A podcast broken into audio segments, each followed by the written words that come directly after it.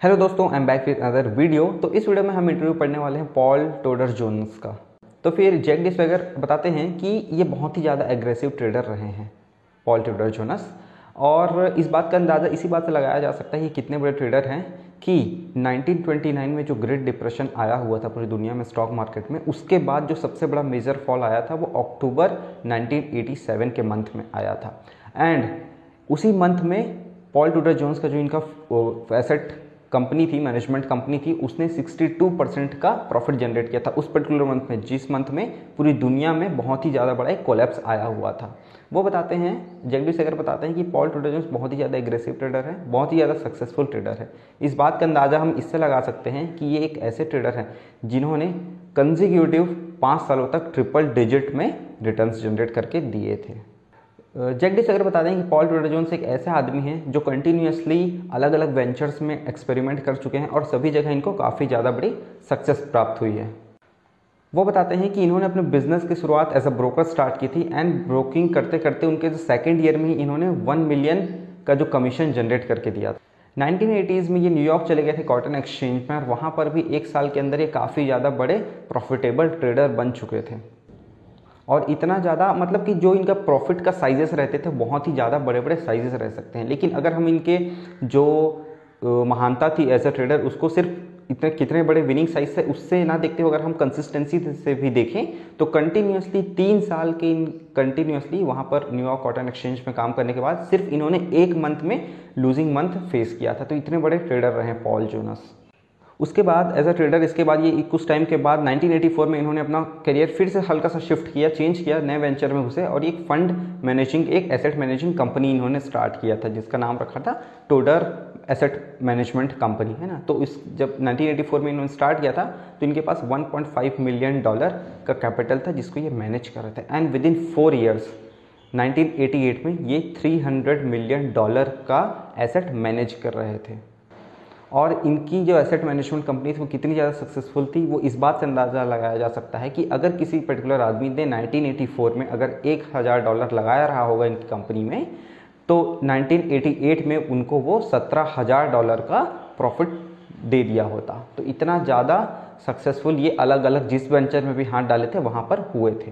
Paul टोटेजोन सिर्फ़ अपने trading के लिए नहीं, बल्कि इनका जो लाइफ है जो मीडिया में काफ़ी ज़्यादा ये सबके नज़रों में रहते हैं वो, इसलिए क्योंकि इनका लाइफ भी थोड़ा डिफरेंट है। बहुत ज़्यादा लग्जरियस लाइफ जीते हैं। खुद का एक काफ़ी बड़ा रिजॉर्ट है मैंशन है।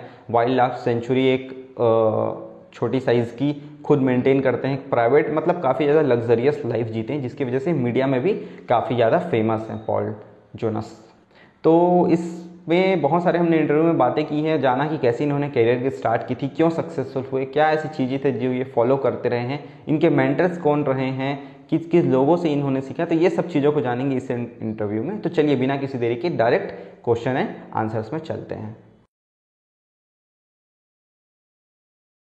तो तो फ़र्स्ट क्वेश्चन जो जगदीश अगर पूछ रहे हैं पॉल टूडा जोना से, वो है कि किस प्रकार से आप सबसे पहले इंटरेस्टेड हुए थे ट्रेडिंग में? तो वो बताते हैं कि जब मैं अपने कॉलेज में था, उस वक्त मैं एक आर्टिकल पढ़ रहा था तो उस वक्त मेरे को रिचर्ड डेनिस के बारे में पता चला था कि कितने बड़े ट्रेडर हैं और कितने सक्सेसफुल ट्रेडर हैं। तो वहाँ से मेरे अंदर फ़र्स्ट इंप्रेशन आया था ट्रेडिंग को लेकर।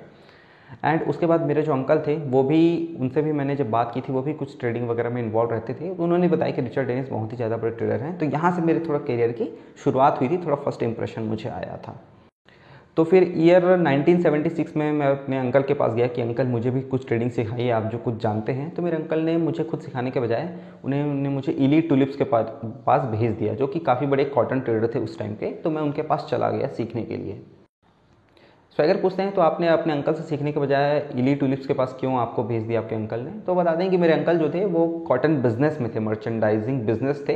वो ज़्यादा ट्रेडिंग में इन्वॉल्व नहीं रहते थे, जबकि इली टूलिप्स कॉटन के ट्रेडिंग में इन्वॉल्व रहते थे। एंड मैं ट्रेडिंग की तरफ़ ज़्यादा मेरा रुझान था, इसलिए मैं अंकल के जाने के बजाय इली टूलिप्स के पास गया हुआ था। सबसे पहले आपने किस टाइप से काम से स्टार्ट किया था? पॉल बता रहे हैं कि मैंने सबसे पहले एज अ क्लर्क स्टार्ट किया था। फ्लोर एक्सचेंज में मैं एज अ क्लर्क काम करता था एंड क्लर्क के साथ साथ में थोड़ा बहुत एनालिटिकल काम में भी किया करता था। एनालिटिकल स्टॉक्स को एनालाइज करने का काम किया करता था। तो ये काम मैंने वहाँ पर सिक्स मंथ किए थे। सिक्स मंथ करने के बाद मैं डायरेक्टली वहाँ से इली टूलिप्स के पास चला गया था, उसके अंदर काम करने के लिए। सो अगर पूछ रहे हैं, आप इली से बहुत ज़्यादा कुछ सीखे हैं? येस एब्सोल्युटली पॉल बताते हैं कि मैं इली से बहुत कुछ सीखा हूँ और मैं जहाँ तक जानता हूँ इली मेरे स्टार्टिंग करियर में सबसे बड़े ट्रेडर हैं जिनको मैं जानता हूँ। वो बताते हैं कि वो तीन तीन सौ कॉन्ट्रैक्ट ट्रेड किया करते थे कॉटन्स के। उस ज़माने में जब ओपन इंटरेस्ट सिर्फ़ तीस हज़ार का हुआ करता था, वो इतने बड़े साइजेस में कॉन्ट्रैक्ट्स में ट्रेड किया करते थे। सो अगर पूछते हैं किस प्रकार से ट्रेड करते थे? सिर्फ़ स्पेकुलेटर थे या फिर कैसे थे? एब्सोल्युटली वो प्योर स्पेकुलेटर थे, बताते हैं पॉल और वो बताते हैं कि वो इतने बड़े साइजेस में कॉन्ट्रैक्ट ट्रेड किया करते थे एंड उनके पास एक पर्सनल ब्रोकर था। तो फ्लोर में जब भी ये ट्रेड किया करते थे, क्या ट्रेड करने वाले हैं, ये सबको पता रहता था। उसके बाद भी ये बोलते थे, जाने तो जो होगा देखा जाएगा। मैं तो जो सोचा हूँ, मैं वो करने वाला हूँ। इतना ज़्यादा कॉन्फिडेंस था एंड इतने बड़े ट्रेड करते थे, वो भी ओपन सबके सामने। अच्छा तो अगर हर कोई जानता था इली टूलिप्स क्या करने वाले हैं तो क्या उनसे उनको कुछ फ़र्क पड़ता था? वो बताते हैं कि नहीं, इनसे उनको कुछ भी फ़र्क नहीं पड़ता था। क्या अपने पोजीशंस को शो करते हैं ओपनली या फिर आप प्राइवेट रखना चाहते हैं? वो बताते हैं कि मैं पॉल बता रहे हैं खुद के पोजिशन के बारे में कि मैं जनरली ओपन नहीं करना चाहता हूँ, मैं प्राइवेट रखता हूँ बट क्योंकि मेरे को वहाँ एक्सचेंज में काम करते हुए पाँच से सात साल हो गए तो लोगों को पता चल जाता है कि मैं कब ट्रेड कर रहा हूँ, कितनी क्वांटिटीज़ में कर रहा हूँ। एंड इली टूरिस्ट उनको अल्टीमेटली ये ज्ञान दिए हुए थे कि यार देखो, आपका पोजिशन को प्राइवेट रखने का कोई मतलब नहीं है, क्योंकि अल्टीमेटली अगर किसी को आपके पोजिशन के बारे में पता चल भी जाता है ना दैट इज़ जस्ट इंस्टेंटेनियस वो कुछ टाइम के लिए रहेगा। अल्टीमेटली मार्केट को जहाँ जाना है मार्केट वहाँ जाएगी, इसलिए आपके पोजिशन को छुपाने से कोई भी मतलब नहीं है। आपने एली टूलिप से और क्या सीखा था? वो बता एली टूलिप से मुझे बहुत सारी चीज़ें सिखाई थी तो एक चीज़ तो बता दी थी कि यार मार्केट में हमको बहुत ज़्यादा कॉम्पिटेटिव रहने की ज़रूरत है, बहुत ज़्यादा पैशनेट रहने की ज़रूरत है, और एक चीज़ तो समझ जाना है, यहाँ पर आया है तो हमको लात खाने के लिए हर वक्त रेडी रहना है। ये तो एक प्रकार का करेक्टर बिल्डिंग चीज़ें होगी और क्या सिखाया था आपने टूलिप्स इली टूलिप्स ने आपको? वो बता रहे हैं कि इलेक्ट्रिक ने मुझे एक और चीज़ भी बताई थी कि किस प्रकार से वॉल्यूम्स को हम इस्तेमाल करते हैं। वो बता रहे थे कि जब हम बड़े कॉन्ट्रैक्ट्स में इस्तेमाल करते हैं, बड़े कॉन्ट्रैक्ट्स में ट्रेड करते हैं तो हमको वॉल्यूम का बहुत ज़्यादा बड़ा खेल हो जाता है। वो बता रहे हैं कि हमको कभी भी मार्केट जब ऑल टाइम हाई बना रही होती है या फिर ऑल टाइम लो बना रही होती है कंटिन्यूसली लो बना रही होती है, उस वक्त तक नहीं रुकना चाहिए। वो बताते हैं कि जब भी अगर वॉल्यूम कम होते जा रहे हैं ना, एक कॉन्स्टेंटली वॉल्यूम ज़्यादा होने के बाद अगर बहुत टाइम तक कम हो रहे हैं वॉल्यूम हमको समझ जाना है कि वो टर्निंग पॉइंट हो रहा है उस पर्टिकुलर ट्रेंड का। एंड एक और भी चीज़ उन्होंने बताई थी, जब भी हम मार्केट में जाते हैं, हमको एक चीज़ माइंड में रखना है कि जब हम चाहें, तब हमको आउट नहीं होना है मार्केट से। जब मार्केट हमको लात मार के भगा रही होती है, तब हमको आउट होना होता है। हम अपनी मर्ज़ी से जब चाहें, तब नहीं होना है। जब मार्केट हमको सिग्नल देती है, जब मार्केट भगाती है, तब हमको वहाँ से आउट होना है। तो इस प्रकार से बहुत सारे लेसन मुझे मिले थे इलेक्ट्रिक्स के द्वारा। एक और और क्या चीज़ लेसन आपको दिए हुए थे इलेक्ट्रिक्स में? बताया कि एक बहुत ही इंपॉर्टेंट लेसन दिए थे। वो बताते थे कि जब भी कंटिन्यूसली कोई मार्केट ऑल टाइम हाइज बना रही होती है ना, यही वो बेस्ट टाइम होता है जब हम सेल कर सकें। वो बता रहे थे अगर आपको थोड़ा बहुत सक्सेसफुल होना है बाकियों के कंपैरिजन में थोड़ा ज़्यादा तो आपको बाकियों से थोड़ा सा डिफरेंट ओपिनियन रखने पड़ेगा, थोड़ा सा कॉन्ट्रास्टिंग ओपिनियंस रखने पड़ते हैं बाकी लोगों से। सो अगर बोल रहे हैं, आप तो अभी तक बहुत हज़ारों ट्रेड ले चुके होंगे, आपका ऐसा कोई पर्टिकुलर ट्रेड है जो आपको अभी तक याद है ना आपने आपको काफ़ी बड़ा लेसन दिया होगा। पॉल टूडर जोनस बताते हैं कि हाँ एक ऐसा ट्रेड है। वो बताता है 1979 का कॉटन मार्केट वो बताते हैं कि मैं अपने, अपनी ज़िंदगी में जो सारे लेसन सीखे हैं बड़े बड़े लेसन वो अपने सक्सेस से नहीं, बल्कि अपने मिस्टेक से सीखा है। तो बताते हैं 1979 में एक कॉटन कॉन्ट्रैक्ट में मैं 400 कॉन्ट्रैक्ट्स में लॉन्ग पोजीशंस बनाया हुआ था और वो उस टाइम रेंज कर रहा था 82 से 86 के आसपास। तो फिर एक पर्टिकुलर रेंज में ट्रेड कर रहा था एंड जब भी वो उस रेंज के बॉटम में आता था, मैं वहाँ पर बाय किया करता था एंड जब भी वो रेंज के टॉप में जाता था, मैं सेल कर देता था। इस प्रकार से मैं उस कॉन्ट्रैक्ट को मैनेज कर रहा था। एंड कुछ टाइम के बाद वो जो भी रेंज रेंज था ना रेंज का स्टॉप लॉस को नीचे जाके हिट किया एंड तुरंत रिबाउंड कर गया तीस पैंतीस पॉइंट अप साइड में। तब फिर मैं थोड़ा उस वक्त मेरे को फील हुआ, यार, ये जो स्टॉप लॉस को हिट टच करने आया है, ये ये जानबूझ के लोगों को आउट करने के लिए आया है। एंड इस कन्विक्शन के साथ मैंने क्या किया था? बहुत सारे कॉन्ट्रैक्ट्स को फिर से बाय कर लिया था। जो 82 के आसपास सेट करे थे, उसको मैंने 100 100 का बिड प्राइस देकर मैंने बाय करने को बोला अपने ब्रोकर को। और जैसे ही मैंने अपने ब्रोकर को बाय करने के लिए बोला तो उसने ऑर्डर लगाया 90 को 100 पे खरीद लिया। एंड ये बात जैसे ही रेफ को ब्रोकर जो दूसरे अदर साइड के ब्रोकर थे, बड़े ब्रोकर उनको पता चला उन्होंने तुरंत सेल सेल करने बोला, अपने जितने भी उनके पार्टनर्स थे, सबको सेल करने के लिए बोला एंड कुछ कुछ उनका टेक्निक्स थी जो मुझे नहीं पता, सेल करने के लिए बोल दिया। अब जैसे ही वो सब सेल करने लगे, मेरे को रियलाइज़ हुआ कि कुछ तो गड़बड़ है। तो जैसे ही उसने सेल वगैरह ऑर्डर दिया तुरंत मैं अपनी आँखों के सामने देखा कि वो 78 सेंट्स तक आ चुका था मेरा जो कॉटन का कॉन्ट्रैक्ट था वो। एंड मैं ऑलरेडी 400 कॉन्ट्रैक्ट्स लॉन्ग था और 100 मैंने और ऐड कर रखे थे। तो 500 कॉन्ट्रैक्ट्स के साथ मैं देख रहा था कि वो 78 तक आ चुका था। इतना में आसपास के और लोग मुझे आकर बोले कि भाई, तुम क्या करने वाले अगर तुम बाथरूम में जाके पेशाब करने वाला तो यहीं कर दो, यहीं पैंट में पेशाब कर दो। इस प्रकार से कुछ बातें करने लगे। अब मैं क्या करूँ को समझ गया मैंने अपने ब्रोकर को तुरंत बोला कि सेल करो। जितना ज़्यादा सेल कर सकते हो सेल करो। तो वहाँ पर उसने सेल किया डे एंड तक वो सिर्फ़ 250 कॉन्ट्रैक्ट्स को सेल कर सका था। एंड नेक्स्ट डे जब मार्केट ओपन हुआ तो डायरेक्टली लिमिट डाउन ओपन हुआ। लिमिट डाउन जैसे ही हटा, उसके बाद हम फिर से सेल करने लगे। मैंने अपने ब्रोकर को बता रखा था। तो वो डेढ़ सौ कॉन्ट्रैक्ट और सेल कर पाया था नेक्स्ट डे तो इस प्रकार से ये मेरे को बहुत ही बड़ा लॉस दिया था ये वाला सीन तो आपने तो स्वैगर बोल रहे हैं कि यहाँ पर आप काफ़ी ज़्यादा जल्दी रिएक्ट कर रहे थे, अपनी मिस्टेक्स को पहचान चुके थे बट स्टिल उसने बहुत ज़्यादा आपको कॉस्ट किया राइट पॉल टोडर चोनस बता रहे हैं कि हाँ मैं गलती को तुरंत ही, जैसे ही मैंने मिस्टेक किया विद इन सम मिनट्स मेरे को समझ आ गया कि मैंने बहुत बड़ी गलती कर दी है। एंड बट वो गलती को मेरे को सुधारने के लिए भी बहुत बड़ा नुकसान चुकाना पड़ा। एंड यहाँ पर जो मेरा जितना भी लॉसेस हुए थे ना, वो almost sixty to seventy percent of the capital जो मेरे अकाउंट का था, वो वाइप आउट हो गया था इस पर्टिकुलर ट्रेड में।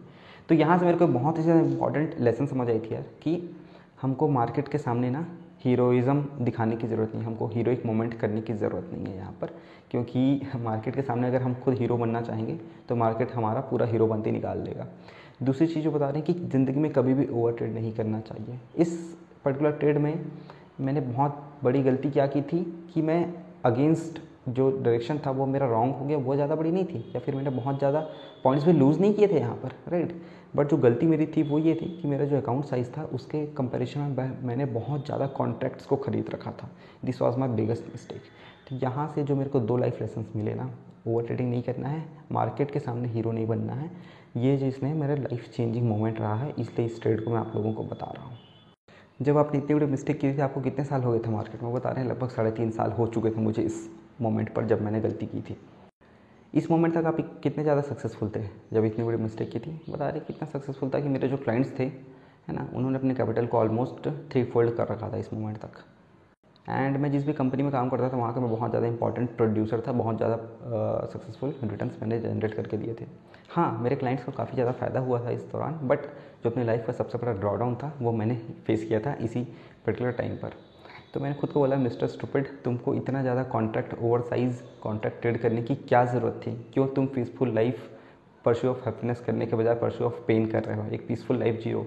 तब मैंने डिसाइड किया था इस पर्टिकुलर ट्रेड के बाद कि भाई, मेरे को डिसिप्लिन में रहना है, एक प्रॉपर मनी मैनेजमेंट एक प्रॉपर रिस्क मैनेजमेंट वाले फॉर्मूलाज को फॉलो करूँ परस्यू ऑफ़ हैप्पीनेस करूँगा, ना कि परस्यू ऑफ़ पेन करूँगा। तो क्या आपका ट्रेडिंग स्टाइल इस पर्टिकुलर ट्रेड के बाद कम्प्लीटली चेंज हो गया? Yes completely change in the sense कि नाउ अब मैं पीसफुली ट्रेड करने लगा। पहले मैं बहुत ज़्यादा एग्रेसिव तो था बट एग्रेसिव के साथ साथ मेरे अंदर वो पीस नहीं था। तो अब मैं काफ़ी ज़्यादा पीसफुल रहता हूँ, काफ़ी ज़्यादा रिलैक्स रहता हूँ, क्योंकि मैंने थोड़ा ज़्यादा डिसिप्लिन अपने अंदर डाल रखा है। स्वैगर पूछ रहे हैं कुछ ट्रेडिंग सेट ऑफ़ रूल्स जिसको आप कंटिन्यूसली फॉलो करते हैं, जिससे आपकी पूरी लिविंग चलती है ट्रेडिंग में।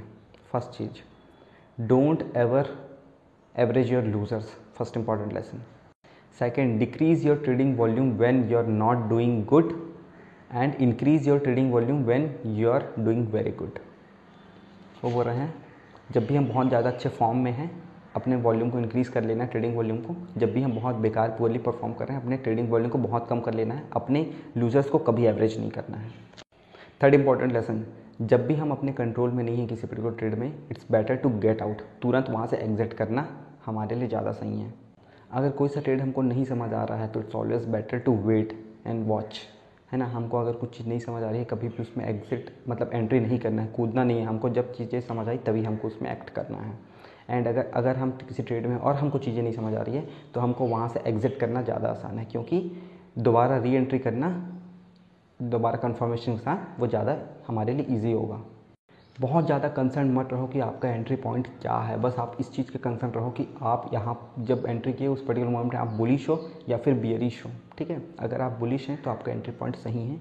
अगर बियरिश है एंड बियरिश ट्रेड लिया है तो भी वो एंट्री पॉइंट सही है। इस चीज़ से ज़्यादा आप टेंशन मत लीजिए कि मेरे को यहाँ से एंट्री करना था लेकिन मैं उस पॉइंट पर एंट्री नहीं कर पाया। हूँ डोंट बॉदर दिस थिंग सबसे मोस्ट इंपॉर्टेंट रूल जो ट्रेडिंग का है, वो है to play it with a great defence not with a offence वो बोल रहे हैं कि सबसे इंपॉर्टेंट है हमको डिफेंसिव डिफेंस हमारा स्ट्रॉन्ग रखने की ज़रूरत है। ऑफेंसिव होकर हमको ट्रेडिंग नहीं करना है। हमारे डिफेंस में हमको हमेशा चीज़ें सामने रखनी है। ये एज्यूम करना है कि हर हम जो, हर वो ट्रेड ले रहे हैं, वो हर वो एक रॉन्ग ट्रेड है। इस हिसाब से हमको डिफेंसिव तरीका अपनाने की ज़रूरत है। एंड होपफुली आपका जो भी ट्रेड अगर आपने लॉन्ग करके रखा है और वो आपके डायरेक्शन में चल रहा है, उसको चलने दीजिए, उसको इन्जॉय करिए। लेकिन अगर कोई सा ट्रेड लिए एंड वो आपके अगेंस्ट जा रहा है, उसको टोटल एग्जिट करना है, तुरंत आउट होना है वहाँ से। इंपॉर्टेंट ऐसे बता रहे हैं don't be hero don't have any वो वो रहे हैं कि हीरो बनने की ज़रूरत नहीं है मार्केट में मार्केट में ईगो रखने की ज़रूरत नहीं है.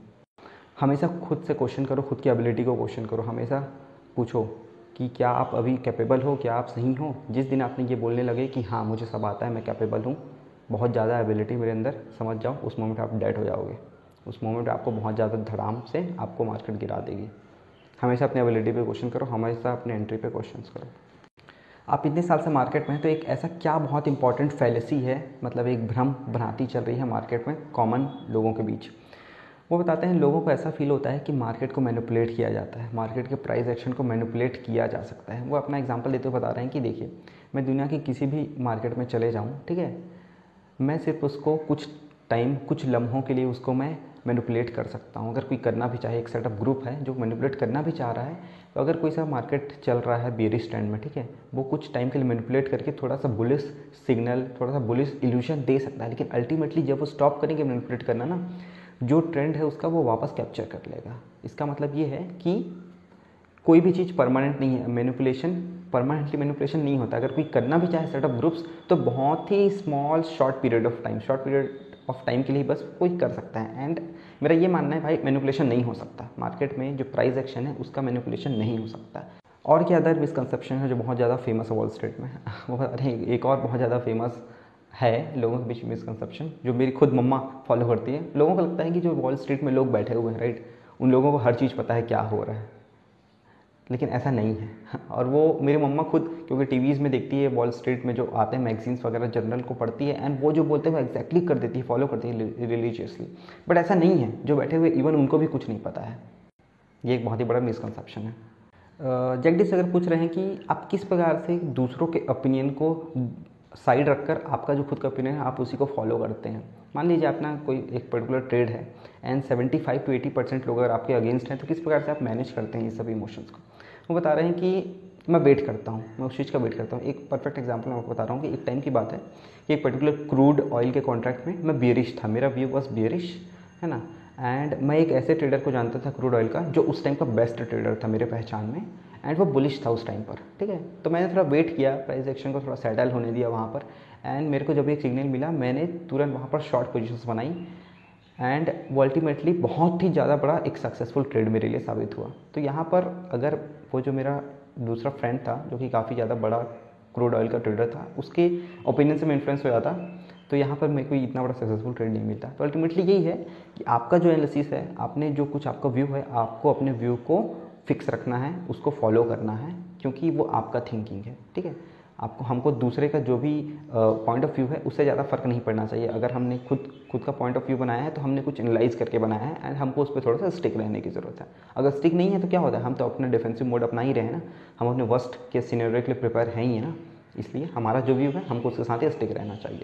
जैक्स अगर पूछ रहे हैं कि बहुत ही कम ट्रेडर ऐसे होते हैं जो आपके लेवल का अचीवमेंट कर पाते हैं लाइफ में इन ट्रेडिंग करियर में तो ऐसी क्या वो चीज़ है जो आपको दूसरों से अलग बनाती है? पॉल टोडर जोनस बता रहे हैं कि देखो यार, कुछ चीज़ें जो मेरे को दूसरे से डिफरेंट बता, बनाती होगी वो ये है कि पहली चीज़ तो अगर इस मोमेंट तक, अब तक जो भी चीज़ें हुई हैं, मैं उसको एक पास्ट मानता हूँ, मैं उसको हिस्ट्री मानता हूँ, ठीक है? अगर मान लीजिए आज, अभी से तीन सेकंड या पाँच सेकंड पहले भी मैंने कुछ गलती की है ना, मैं उसको भूल जाता हूँ और हिस्ट्री का हिस्सा मानता हूँ उसको। मैं फोकस करता हूँ कि अभी से पाँच सेकंड मोमेंट या आने वाले मोमेंट में क्या करने वाला हूँ, उससे मेरा ज़्यादा फोकस रहता है। सेकेंड चीज़ बता रहे हैं यार, मैं मार्केट से ना इमोशनल अटैचमेंट को हटाने की कोशिश करता हूँ। मैं मार्केट से कुछ भी इमोशनल अटैचमेंट नहीं रखता हूँ। मैं हमेशा अवॉइड करने की कोशिश करता हूँ। थर्ड चीज़ बता रहे हैं कि मेरा कुछ अगर पर्टिकुलर मैंने अगर कुछ पॉइंट ऑफ़ व्यू बना रखा है मार्केट को लेकर तो मैं उस ओपिनियन को बाहर के लोग क्या ओपिनियन दे रहे हैं, उससे इन्फ्लुएंस होने नहीं देता हूँ। एंड उसको अवॉइड करता हूँ, है ना? अगर कोई ओपिनियन दे रहा है खुद का मैं उसको अवॉइड करता हूँ एंड मेरा जो ओपिनियन है, मैं जो सोच रहा हूँ, मेरा जो पॉइंट ऑफ़ व्यू है, मैं उस पर फॉर्म रहता हूँ, उस पर मज़बूत कठोरता के साथ दृढ़ रहता हूँ उस पर किसी पर्टिकुलर पोजीशन के प्रति लॉयल्टी ना रखना। क्या ये बहुत ही ज़्यादा आपका एक रूल है जिसको फॉलो करते हैं? यस बता रहे कि हाँ। अगर हमने कोई सा अगर पोजिशन बना रखा है, अगर हम उसमें बहुत ज़्यादा लॉयल्टी नहीं इन द सेंस सिर्फ़ बायस नहीं है उसके प्रति तो ये एक हमको एक हॉराइज़न देता है, एक बड़ा हॉराइज़न देता है कि हम देख सकते हैं कि मार्केट के दूसरे साइड्स दूसरे पहलुओं को भी देख सकते हैं। तो ये काफ़ी ज़्यादा इंपॉर्टेंट है कि बहुत ज़्यादा लॉयल्टी है, बहुत ज़्यादा बायसनेस रखना, अगर कोई पोजिशन बना चुके हैं, उसमें इतना ज़्यादा नहीं रखना है। अगर नहीं रखते हैं तो इसे क्या है, हमको दूसरे पॉइंट ऑफ़ व्यू को भी देखने का एक मौका मिल पाता है। पूछ रहे हैं कि नेक्स्ट क्वेश्चन कि आपका अकाउंट अब इतना ज़्यादा बड़ा हो चुका है तो क्या ये ज़्यादा आपके लिए डिफ़िकल्ट है आज के टाइम पे इसको मैनेज कर पाना सेम प्रॉफिटेबिलिटी के साथ? यस एब्सोल्युटली पॉल ट्रेडर्स बता रहे हैं कि यस जितना ज़्यादा अकाउंट साइज़ बड़ा हो चुका है, उसके बाद same kind of profit generate कर पाना बहुत ज़्यादा डिफ़िकल्ट है आज के टाइम पे। सो अगर पूछ रहे हैं, अगर आपका अकाउंट साइज़ छोटा होता तो आप अभी जो रिटर्न दे रहे हैं, उससे कहीं ज़्यादा अच्छे रिटर्न दे पाते? एब्सोल्युटली विदाउट नो क्वेश्चन बोल रहे हैं पॉल ट्रेडर्स अगर मेरा अकाउंट साइज़ काफ़ी छोटा होता तो मैं ट्रमेंडस रिटर्न जनरेट करके दे सकता था बट ज़्यादा बड़े साइज़ के साथ, ज़्यादा बड़ी रिस्पॉन्सिबिलिटी एंड रिस्क को हैंडल करने के साथ एक प्रकार का हल्का सा फियर भी आ जाता है, जिसकी वजह से अगर छोटा अकाउंट साइज़ होता ऑब्वियसली मैं बहुत ज़्यादा बड़े रिटर्न जनरेट कर सकता था। आपने अक्टूबर 1987 में जब मार्केट में क्रैश हुआ था, उस टाइम आपने एक्स्ट्रा ऑर्डिनरी रिटर्न जनरेट किया था। क्या था इसके पीछे? प्लानिंग क्या थी आपकी? पॉल जोनस बता रहे हैं पॉल टूडे जोनस कि यार, ये जो क्रैश थे ना, इसको हम एक साल पहले से एक्सपेक्ट कर रहे थे। 1986 से ही हम थोड़ा बहुत एक्सपेक्ट कर रहे थे कि एक मेजर फॉल आ सकता है। एंड जिस दिन फॉल आया था मंडे के दिन तो हमने उसने जैसे हमको एक सिग्नल मिला, हम बहुत सारे पोजिशन अपना शॉर्ट करके बैठ गए। तो आप ऐसा आखिर क्यों किया आपने? हमको फ्राइडे के दिन एक सिग्नल मिल चुका था कि वॉल्यूम काफ़ी ज़्यादा डाउन हो चुका था, वो भी रेड कैंडल के बाद। एंड सिमिलर काइंड ऑफ़ चीज़ 1929 में जब क्रैश आया था ना, उसके भी दो दिन पहले सिमिलर काइंड ऑफ़ सेटअप बना हुआ था। तो इस चीज़ को हम कहीं ना कहीं उसको एनालाइज कर चुके थे बहुत ज़्यादा thoroughly and same kind of हमको वहाँ पर एक सिग्नल मिला, एक हिंट मिला तो हमने शॉर्ट किया बहुत सारी पोजिशन आपने कवर अप कब किया था अपने शॉर्ट पोजिशन को? सेम डे ऑलमोस्ट बहुत सारी क्वान्टिटीज़ को हमने जिस नाइनटीन अक्टूबर को शॉर्ट किया था and by the end of a day बहुत ज़्यादा पोजिशन को हम वहाँ पर कवर कर चुके थे एग्जिट कर चुके थे एंड उसी सेम डे पर ही हमको काफ़ी ज़्यादा प्रॉफिट हो चुका था। क्या आपको एक particular trade system trading system use करते हैं ट्रेडिंग के लिए? पॉल बस बता रहे हैं कि हमने बहुत सारे ट्रेडिंग सेटअप्स को, सिस्टम्स को ट्राई किया है बैक टेस्ट किया है, बहुत ज़्यादा करने के बाद एक सेटअप हमको ऐसा हो जाए कि जो सच में बहुत ज़्यादा हमारे लिए प्रॉफिटेबल है, हम उसको इस्तेमाल करते हैं, लेकिन अनफॉर्चुनेटली मैं आपको बताऊँगा नहीं वो सिस्टम क्या है।